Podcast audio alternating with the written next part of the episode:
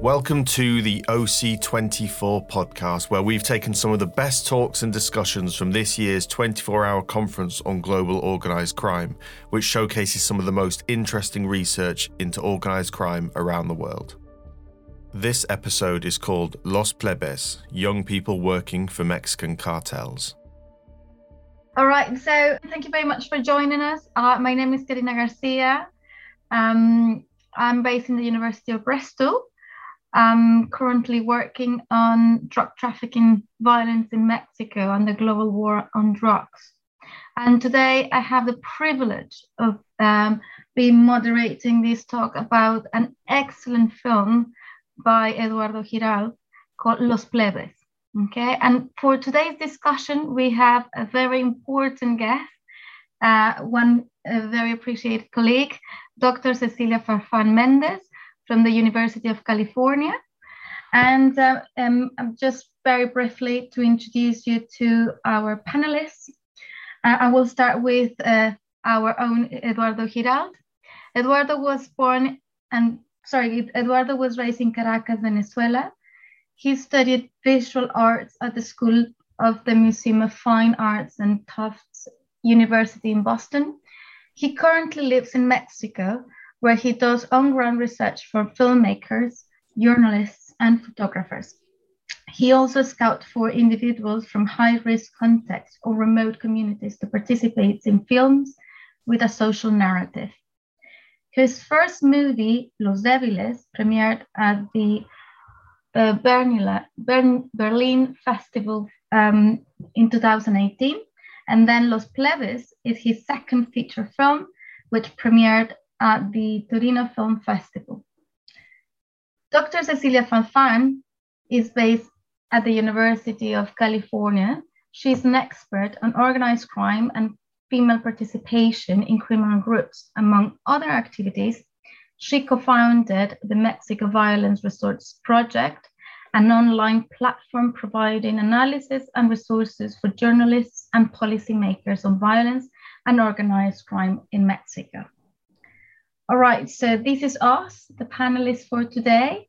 So without further ado, I would like to invite Eduardo Giralt to give us a very brief introduction to his film, Los Plebes, or in the English uh, translation, The Lads.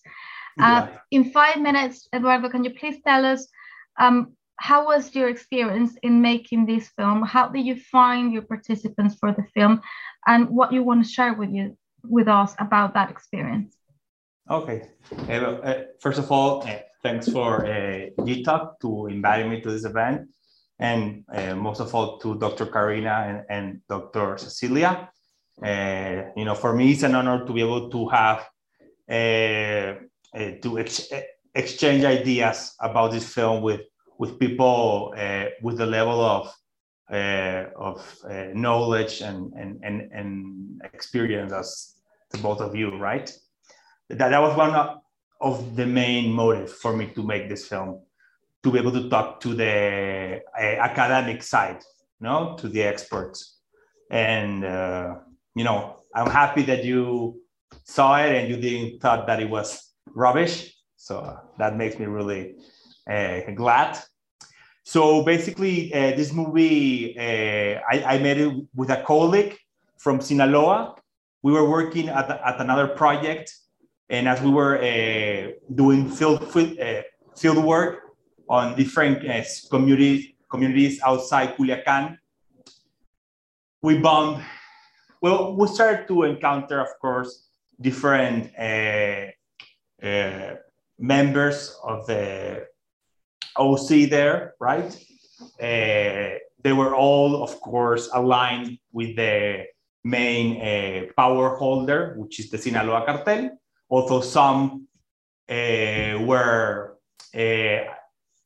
some uh, follow orders from the part of the of, of, the, of, the, of the Chapitos, while others from, from the Mayo Zambadas, right? But you know, in each town we went, there was like a, a small uh, cell, you know, that, that it was a clan, and they had their sort of like a feudal lord, and that feudal lord follow orders from the guys on the top. So we were uh, amazed that they were really welcoming, especially in this town. And we were able to engage with uh, a lot of the grants, right? Uh, food soldiers. Uh, and uh, we had a lot of quality time. So after we finished that project, my colleague and I were like, hey, so if we have this access, it will, it will be a shame if we don't do something ourselves, you know, with this, uh, uh, with these kids uh, or youngsters. So that's when we decided to make a film, and we decided that it was going to be about uh, what they do in their free time as millennials, as centennials, right? It wasn't going to be about the violence per se. Uh, we wanted to show them as universal teenagers. And that was the main aim, and that's what the film is about. Uh, I always say that the film is not about narcos, it's about uh, lost youth or young youngsters that were born at the wrong place in the wrong time, under the wrong circumstances, of course. Brilliant. Thank you very much, Eduardo. So we're going to start the conversation now with Eduardo. So for those who are following us, uh, just for you to know, we will have around, let's say, 30, 35 minutes for the three of us to talk about this film. And then I'm going to open the floor for uh, questions from the audience. Um, because of the time limitations and because this film is so rich, um, we're going to limit the conversation to four, let's say, to four topics, okay? With the intention of getting to know better the, the participants that uh, Eduardo met for this film.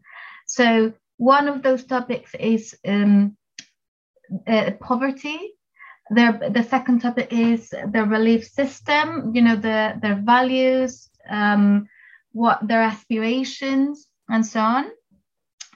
Uh, we will also focus on the different types of violence they experience in their life, you know, domestic violence, maybe abuse, maybe gender violence, gun violence, or dysfunctional families, and so on. And finally, we would like to talk about the recruitment process. If you know a little bit how that happened, Eduardo. So, if you don't mind, I'm going to start with a question for you. That's going to be the format, Eduardo. Um, Cecilia and I will ask you questions about these four topics. And for the audience, by the way, obviously in the Q&A, you can ask whatever you want. We just have to, you know, narrow it down to these four topics. So my first question, Eduardo, for you is about um, their life stories a little bit. I know in the film, as we saw, there's like one main character, which is uh, who is uh, La Vagancia, right? Um, but I'm sure that you met a lot of young people. And I love the way you describe this film because I think it's just spot on. This is not about narcos, this is about lost youth. And I completely agree with you. Um, so, can you tell us a little bit more about what they told you about their families, their fathers, their mothers, their, their childhood? Yeah, so uh, the interesting aspect was that uh, despite the fact that that, that uh, most of them uh, came from the same rural community, because I couldn't call it a, a, town. You know, there's like no paved ways. It's just like a, you know, it's just like a, a bunch of houses with a with a dirt roads, and some of the lucky ones have uh, street lights. So all of them are, are from there, uh, but they each one of them has like a different background. So the main character, you know, the one whose face you actually see, uh, he is uh, he comes from a you know he he he he was raised with a with a single mother uh, who worked doing she worked as a house cleaning, you know, doing house cleaning and, and she had he had other or other uh, uh, siblings, and but he was like the most problematic one. And since you know his mom was too busy working, you know, she couldn't like be uh, on top of him. But like he doesn't come from like a broken family. You know, the house where we film, you can hear him say, "Oh, if my grandmother walks by, she's gonna have like a heart attack." So there was like a really close uh, uh, family uh, uh net there, you know. Uh, however, he did get hooked up on uh, crystal meth at a young age, and that's what, in a way, took him to the streets, right? And uh, he was involved in some you know, some sometimes of like petty thieves, nothing really important. But he told me that the like the moment that he got his act together was when he for I, I, don't I don't remember how and this is like the second story that starts the same way because I was in Tecate interviewing a a coyote you know a, a, a, a people smuggler and he told me that he got into the business in the same way, which is they were both they were cleaning cars, and one of their main clients was like a a, a local crime lord, and the local crime lord got you know a fun of him and like he told him, hey, why don't you work for me? And the protagonist tells me that for him this is like the before and after in his life in a in the in, in in a good sense you know because before he was like you know cleaning cars uh, you know there was like no sort of discipline no aim. And then this uh, local lord came and told him to work for him. So he had to get his his act together right? Uh, because there is discipline once you work there uh, so that's that was his story. While uh, the younger kid, which I don't know if we if the audience was able to see him on the clip I choose now, I don't know, which is like the counterpart. Uh, we call him Pete. He's the youngest of all. He's like he was 17 when we were shooting, 17, 16. And his mom is a nurse he comes from like a solid middle ground, a middle class background. You know, his house is well furnished. He has a widescreen TV on his apartment. And he actually won a national Olympic competition in Sinaloa, right? He's an expert with computers. Uh, he spends all the time when he's not when he wasn't working for the uh, criminal group. Uh, he was playing Call of Duty or any other video game, you would find a teenager like him, but from maybe uh, I don't know Sweden, you know, whatever. Uh, so you know, but he also didn't. His father wasn't completely absent. His father was an ex uh, federal cop, federal police, who got addicted to drugs and to alcohol. And you know, he got kicked out of the force, and oh, of course, the mom left him. Uh, but he wasn't completely away, but he was mostly absent. And that was like a huge thing for him. But at the same time, he had a sister, he has a grandmother, you know. And then we have this like, uh, there's this character that is like a, a, a fat guy, a fat teenager who is also like 17, 18 and he actually comes from a. Sorry, Eduardo. Somebody is asking us. Luca is asking what what were the youngest kids? How old were they? The youngest that you met? 16. 16. 16. Thanks. Yeah.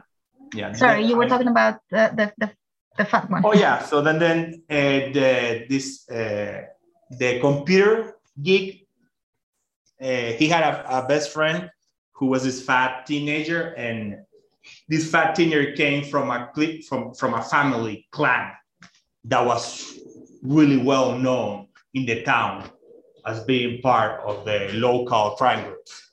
And uh, his dad had been really important, and his brothers were lieutenants from the current for the current uh, crime lord.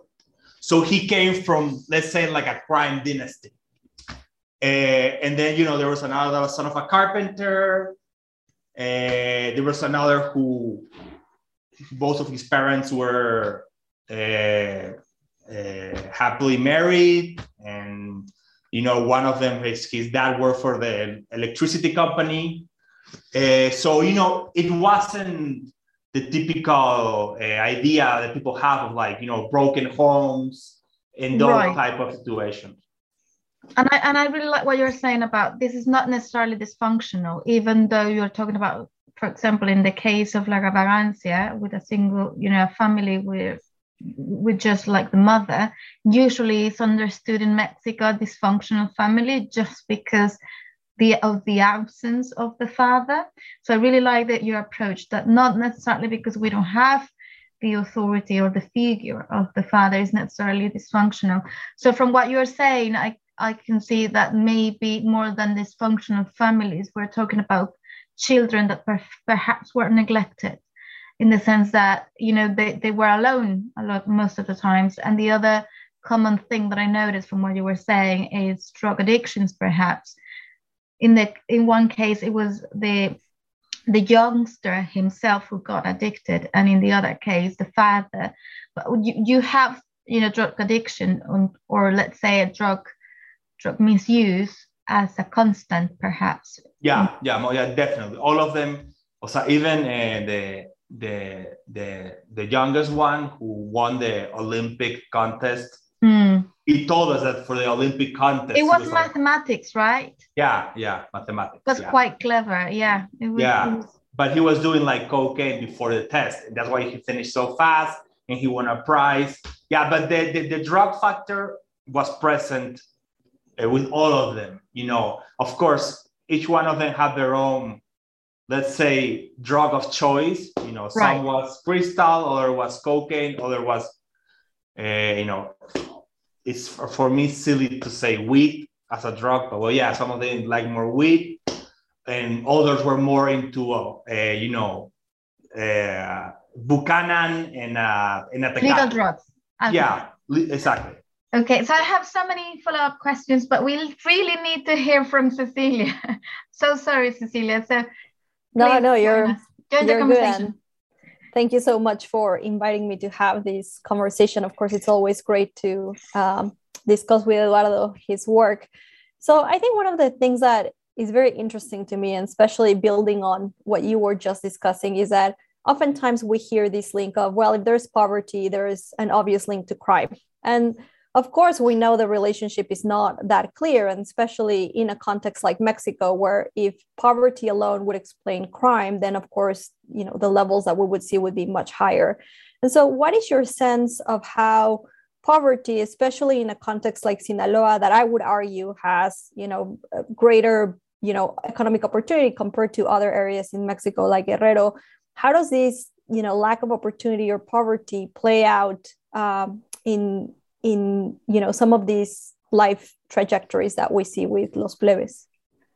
Yeah so uh, it's interesting because the neighbor of the protagonist uh, was a brick maker. And i don't know if people uh, know like know but you know because of brick making maybe in like europe and the us is some it's like they think we're talking about 100 years ago, but in Asia, Africa, in Latin America, it's something that a lot of people uh, depend, you know, to, to feed their family, building bricks. And it's a really hard uh, uh, and, and tough type of work. You know, you're like with fire under the sun for like 10 hours a day, you know, making basic, making bricks. And of course, bricks, the the amount people pay for them are not that much. So his neighbor was a brick maker and he was his age. They would actually sometimes hang out, but he was he had no interest in joining the the same uh, criminal outfit uh, that uh, our, our, our protagonist was involved with. So, and at the same time, and, and this is something that uh, uh, uh a colleague from Mexico, uh, Froilán Enciso, who is from Sinaloa and some, someone that I admire a lot. He told me once, he was like, you know, you and I share the same thing.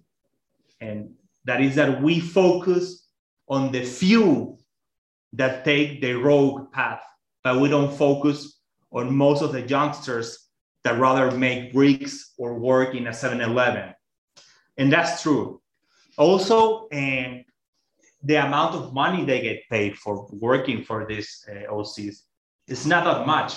Uh, the protagonist was making $400 a month. Uh, and that means that it's like a, that was a, a plane uh, fee. And he could get asked to do as many as things as the boss wanted. So it wasn't like, okay, I'm gonna pay you this, but if I ask you to go and kill 10 guys in one weekend, I'm gonna pay you more. No, it was like, I'm gonna pay you this, and for that, you basically need to give me all of your violent potential. So I was like, okay, so he's, he's making almost what a, someone at working at, at the 7-Eleven makes, you know, 4,000 pesos a week, even, and with the exception that the guy from the 7-Eleven gets paid every month. In this case, they sometimes they would they would spend like three months without getting paid because there's no transactions, digital transactions. So all the cash they need to move it uh, through cars and sometimes the cars get stopped by the sold by the government or they have accidents so the money doesn't arrive so as, as you said it, it's, for me it's not a poverty thing of course. It's one of the factors of this perfect storm. But you know uh, india has much more poverty and they don't have the, the type of crime that we have. Or cambodia uh, laos have much more poverty and and and they you know they don't have uh, this type of, of, of criminal outfits. Uh, of course, maybe you can talk about Myanmar They have a similar content and they do have, you know, huge armies of sicarios. But, you know, but it's not because of poverty. It's, it's for, for me, it's, uh, I mean, it's basically like the, the street capital and the network of poverty that surrounds it, you know? Also, you know, being like orphan citizens in the sense that the guys who control violence is not the government, but non-state actors. So you depend on them for the protection of your family. So that is also a huge incentive to join them, right? Uh, also, you know, uh, well, I don't know, Cecilia, yeah, please uh, cut me off whatever you want because I, I, I, I, I can talk about about how poverty is not the main uh, uh you know source of I want to jump in as well. Sorry, sure. it's just jump because in, yeah. I think it's it's just it's quite linked to what you're saying in terms of poverty. Obviously, poverty does not explain. It's not the only variable, and definitely on its own, it doesn't explain violence. So that's why I wanted to ask you in, in this sense, what are the values? What are the beliefs? Because from my perspective, a very qualitative perspective, I, I do believe that we really have to under, identify and understand what they understand as truth what, what what how they see the world what makes sense for them what is the how do they see the world. So um in, the, in in one of the videos that we saw earlier somebody was talking about respect. So i wanted to ask you about masculinities that the classic concept of you know toxic masculinities in the sense of I, I need to be tough, you know. Um, maybe it's a stereotype, but I have this image of people, you know, men, you're usually in Mexico, but especially in Sinaloa, that you know they're quite aggressive. In order to be a man, you know, to be regarded as a man, you have to display certain behaviors, and violence is one of them. So, what do you think about this? Do you think well, that these beliefs or these sort of very violent masculinity plays a role in this? Well, I think that it's like, uh, you know, uh, the context creates and the circumstances shape the men, right? So if you are you know, if you are born in in in Silicon Valley, you wanna make sure you're like a tech geek, right? And you know a lot about technology and, and app and apps and, and, all that. Uh, here uh, in, in, in Sinaloa, uh, but also Colombia, like a lot part of Mexico, but like Central America, violence is an asset, a really important asset. And this construction of masculinity has a lot to do about having or transmitting the necessary uh, violent reputation and also a lack of fear reputation, right? So that way, even if you are not going to be an agent of coercion and profit from your capacity to inflict violence, you want to make sure that people know that if they mess with you or your family, you can uh, create pain to them. Uh, you can inflict pain to them or their loved ones. And that in a context where, as I said before, we, we have like an orphan citizenship where the monopoly of violence is in the hands of non-state actors. Uh, for the survival is, is also really, is really important, you know? And, and I think that has to do with this idea of this construction of, of this uh, type of masculinity, you know, tough, intimidating, you know, that type. Brilliant. Thank you very much. Cecilia, you want to carry on with your questions? Yes, we have I mean, three just... questions already from the audience, but I'm going to wait for the at the end, okay, to, to, to mention them. Um, sure, sounds good. So let me um, building on this idea of you know recruitment and values. I mean, to what extent, um, you know, this is based in Sinaloa, but it could be many other parts of Mexico, right? Especially these sort of low level outsourcing of violence that we see. And so I'm wondering what conditions do you think explain seeing, you know, because drug trade is not new in Mexico either. And so if we think about that particular criminal activity, it's not new, but certainly we we see a lot more of the young men that you feature um, in your documentary yeah. in recent years. And so I'm wondering how you think of how organized crime has also shaped you know the recruitment of you know these young men um, into these these groups yeah and and and and the theory about uh, uh, you know a franchise model or you know uh, i think explains a lot about what has happened in mexico and why uh, we are seeing the level of uh, uh, violent competition, right, between different actors, and why maybe in the 90s there was a type of like pax mafiosa that we can't find right now.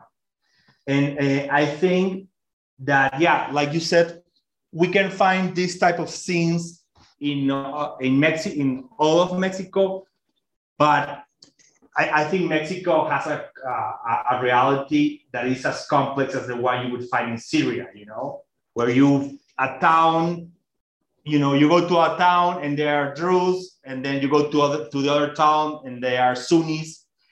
In the sense that if you take a, a, a Cessna from Chiapas to Sinaloa, you think that you are in two different countries. And in a sense, you are, right? Uh, I don't think I would be I would have been able to make this movie. For example, uh, in Tamaulipas, right?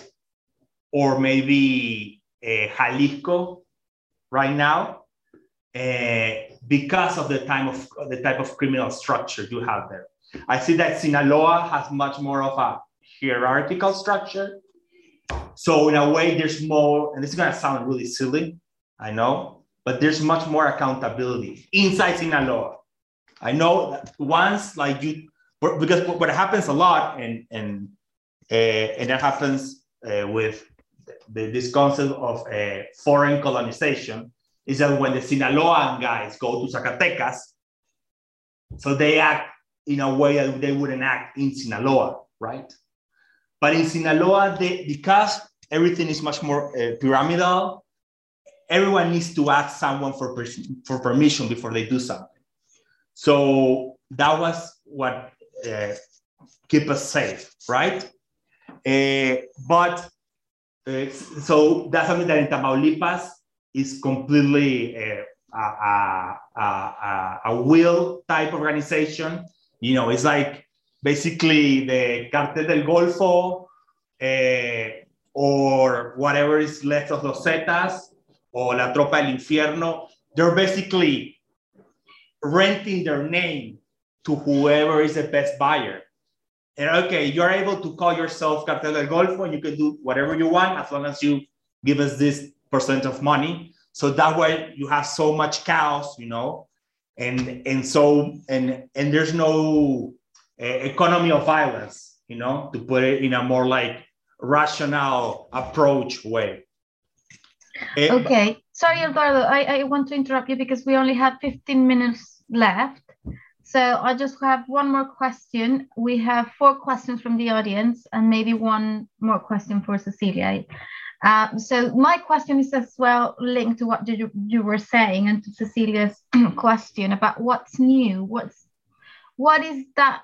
Because it's true that drug violence in Mexico, or drug trade, sorry, is has been there since the 80s. But how can we explain, you know, this increase of violence? And I was thinking about what you mentioned long time ago in one of our conversations you were mentioning the millennials you know these new generations who are not afraid of showing their faces and in in, in social media on instagram even tiktok they sh- they want to be recognized so i was i was thinking do you think that perhaps these new generations uh, are, are less concerned with secrecy and with being like low level because they want some sort of, you know, one way to access to this respect is through social media. Do you think that has something to do with it? Well, uh, I think it's, it's true that the concept of uh, anon, anon, anon, sorry, an, ¿cómo se dice? Anonymity. Anonymity, uh, in, um, in crime has, has completely been changed by centennials and millennials. You know, before it was, you know, it, it was, uh, you know, you wouldn't expect any type of criminal to be showing off. You know, nowadays is what they do. Uh, you know, I have I follow some a lot of them through Instagram, and they show they're really explicit with uh, with their their doings, right? And so that's why at the same time it's funny that when you're filming then you're like, hey, they they try to get a little bit cocky, like, hey, you sh- you can't film that, and you're like, man, but your social network is full of this. Like, who cares, right? But I don't think that it has any correlation with the amount of violence and uh, that we're seeing nowadays. Thank you.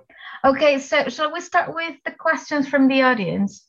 Um, so Okay, so Fernando Salvador is asking if were any of the youth in education, um, and then he also asked, did they get drugs for free? Was the drug addiction their weakness? Um, let's deal with those two, and then I ask you the other ones.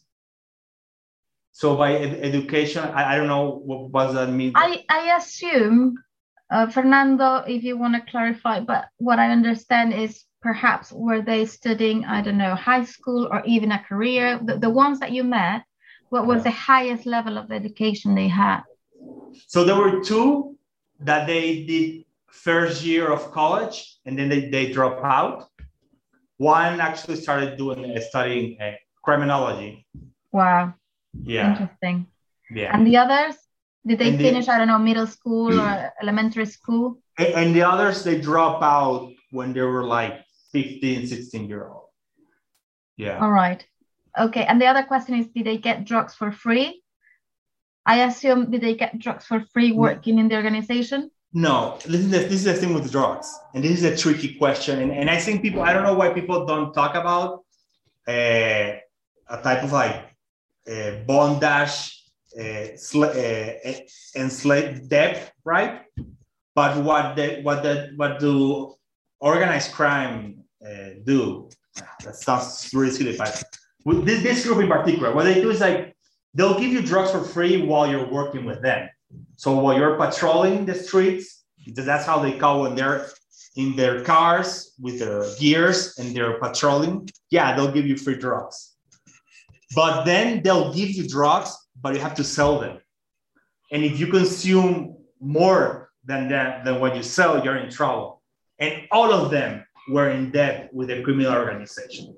All of them had to like it was a huge source of stress, source of stress that they were like, oh man, like I they gave me this much to sell, but I consumed half. So now I owe them. And that gave the organization power. And I think it was something completely strategic because why would you give a gunman uh, or a grunt drugs to sell? You have someone else that sells the drugs for you. So I think that they know what they're doing. Yeah. Okay, so Emilio is asking, what do the families of these youngsters think about their involvement? Are they happy, worried, indifferent? Well, it, it, it depends on the uh, on which character. With the protagonist, uh, the thing is like there's a there's some in some parts. I don't want to generalize. Joining uh, any crime cell related to these big cartels is like joining the army, uh, you know, in the U.S. It, it's not something that uh, you know crazy. It's not seem bad, right? Uh, because again, since there's no since there's no well, there's government, but the ones who enforce the law or the shadow law are the, the, the drug cartels they see them as a, as a, source of uh, authority. Uh, so uh, they don't see them as something bad, you know? Of course, it depends, uh, again, in the social class. Uh, the, the, the, the, the teenager who was really good at math and with computer, of course, his mom didn't know what he was up to. She didn't know he had AK 47 under his bed and all of that, right? Uh, but because he had like one foot on the middle class uh, citizen, uh, citizenship and one foot on the shadow citizenship. Yeah, thank you, Eduardo. So um, um, we have roughly six to seven minutes. So if the rest of the audience has any question, please send them to the chat. And in the meantime, Cecilia, I know you have a last question.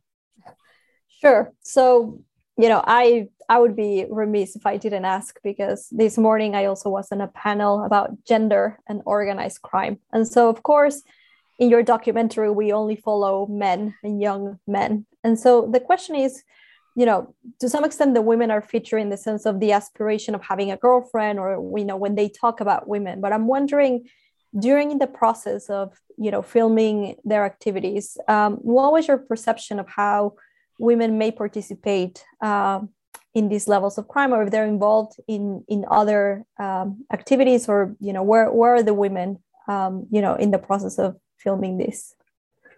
Okay so again uh, as i said before i can only talk about sinaloa uh, because i know it's different uh, in michoacan and in Ciudad Juarez, there's more presence of women, especially uh, in the lower skills, uh, with the lower skilled workers for the organized crime, which is, I was with the lowest, with the low skilled workers. I wasn't uh, high up. Uh, I, I don't think I would be here if I had tried to film high, more high up, you know.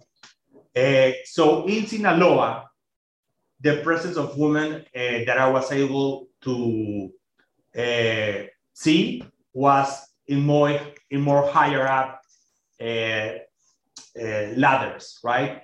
We did try to ha- have like a female gun woman, and we found one, but she was the bodyguard of the daughter of a big narcos. Uh, and based of our research, every time we, you know, the few uh, women we find, they were in higher up positions in the organization. So what, what I, I see is that as a woman uh, in Sinaloa, the most common uh, situation you find is that they they came from families who are part of the organ of, of the company as, as they call it. So that enables them to join but in upper ranks.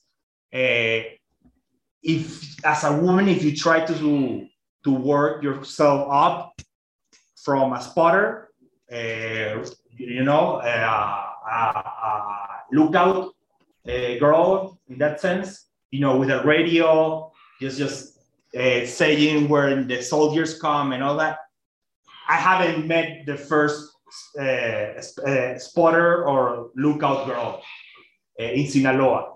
So I think that if you're like a poor girl that doesn't have any connections, that your street capital is really poor or your criminal capital is really poor, it's really hard for you to, to rise up in Sinaloa because I know that I, I, I know uh, colleagues who have worked uh, Tamaulipas and Juarez, and they've met other type of situations. Yeah, that's a very good point. Thank you, Eduardo. So somebody in the audience is asking if you have in mind to do like a sequel, the second part of Los Plebes. Is that a possibility? Well, no, no, it, it's not. It, well, we, we I'm a, I'm working right now on a short film uh, made from footage that was filmed by the protagonist. So after he finished his, uh, what happened with the protagonist that his boss uh, got, he went to prison. And usually there's nothing more vulnerable than an orphan sicario. And that sounds funny, but once your boss is out, every grudge he created, they're gonna they're gonna look for you to you know to to as a payback. So usually when they kill or they arrest the boss, the sicari, the the the gunmen, they have to or leave town or they usually get killed. In the case of the protagonist, he had to move to he had to go to Guerrero, uh, where he find work uh, as a as a gunman for another member of the Sinaloa cartel who was fighting other groups there. And, and while he was there, because of the experience with us, he started shooting, filming a lot of his uh, daily life for like a year. So I saw him a year ago. He told me, Hey, man, you know what? I have all this material. I don't want to I, I don't want for them to be lost if I get killed. And I, I want to give it to you. So I took it, and they're like five hours and 200 photos. So I'm publishing a photo book uh, in the Netherlands or through through a Netherlands editorial on January about the photo that this guy took. And then with the videos, I'm working on a short film, right? Because you know there's also, it's also different. Like what's sorry, what's the title of the photo book? Uh, is uh, uh, Sicario Warfare, which uh, Karina also helped me out with with, with, with the product. Yeah, sorry, yeah, I forgot about that. Uh, so that, but it, it, you know, I don't think I would call it a sequel, but it's related to to to Los Plebes. Thank you so much, Eduardo. We only have one minute left, so I don't want to say anything else, but thank you so much for uh, sharing this amazing film with us. Um, I honestly believe this is a great contribution to our knowledge and understanding of these lost youth. And I love the way you chose the images and the angles that you allow us to see with this film. Every time I watch it, I find something new. And every time I watch it, I feel different emotions. Thank you so much, Eduardo. I really enjoyed the film. Cecilia, last words. Yeah, just echo what Karina said. Thank you again for inviting me to have this conversation. I learn every time we get a chance to discuss um, your work. And certainly, I hope everyone who joined us today has a chance um, to watch it and certainly we look forward to you know your upcoming work so thank you for the invitation definitely uh, eduardo last final word Oh yeah, uh, well, I, I, I read both of Cecilia's and Karina's thesis more than once. uh, I wish I had read them before I, I, I started filming this project. I think I would have been, I, I would approach the subject with a different perspective, much more sophisticated. Uh, but uh, both of your work uh, your, and your research has helped, has, has helped, helped me uh, mature uh, a lot. Thank you so much, Eduardo. So that's it. Thank you so much, everybody who joined us. I just had a message from Luca saying that it was worth waking up in the middle of the night. That says it all. So thank you, everybody, again, and keep enjoying these 24 hours of organized crime talks. Thank you for listening to the OC24 podcast. For more talks, have a look at the podcast feed on whichever platform you use. There are loads more to listen to. Video versions of these talks are also available on the Global Initiative Against Transnational Organised Crime YouTube channel. If you would like to share these talks around, we ask that you use the hashtag OC24 and let us know what you think. The 24 hour conference on global organised crime is brought to you by the European Consortium of Political Research Standing Group on Organised Crime, the Centre for Information and Research on Organised Crime, the International Association for the Study of Organised Crime, and the Global Initiative Against Transnational Organised Crime. For more information, head over to oc24.globalinitiative.net. This has been the OC24 podcast from the Global Initiative Against Transnational Organised Crime. Thanks for listening.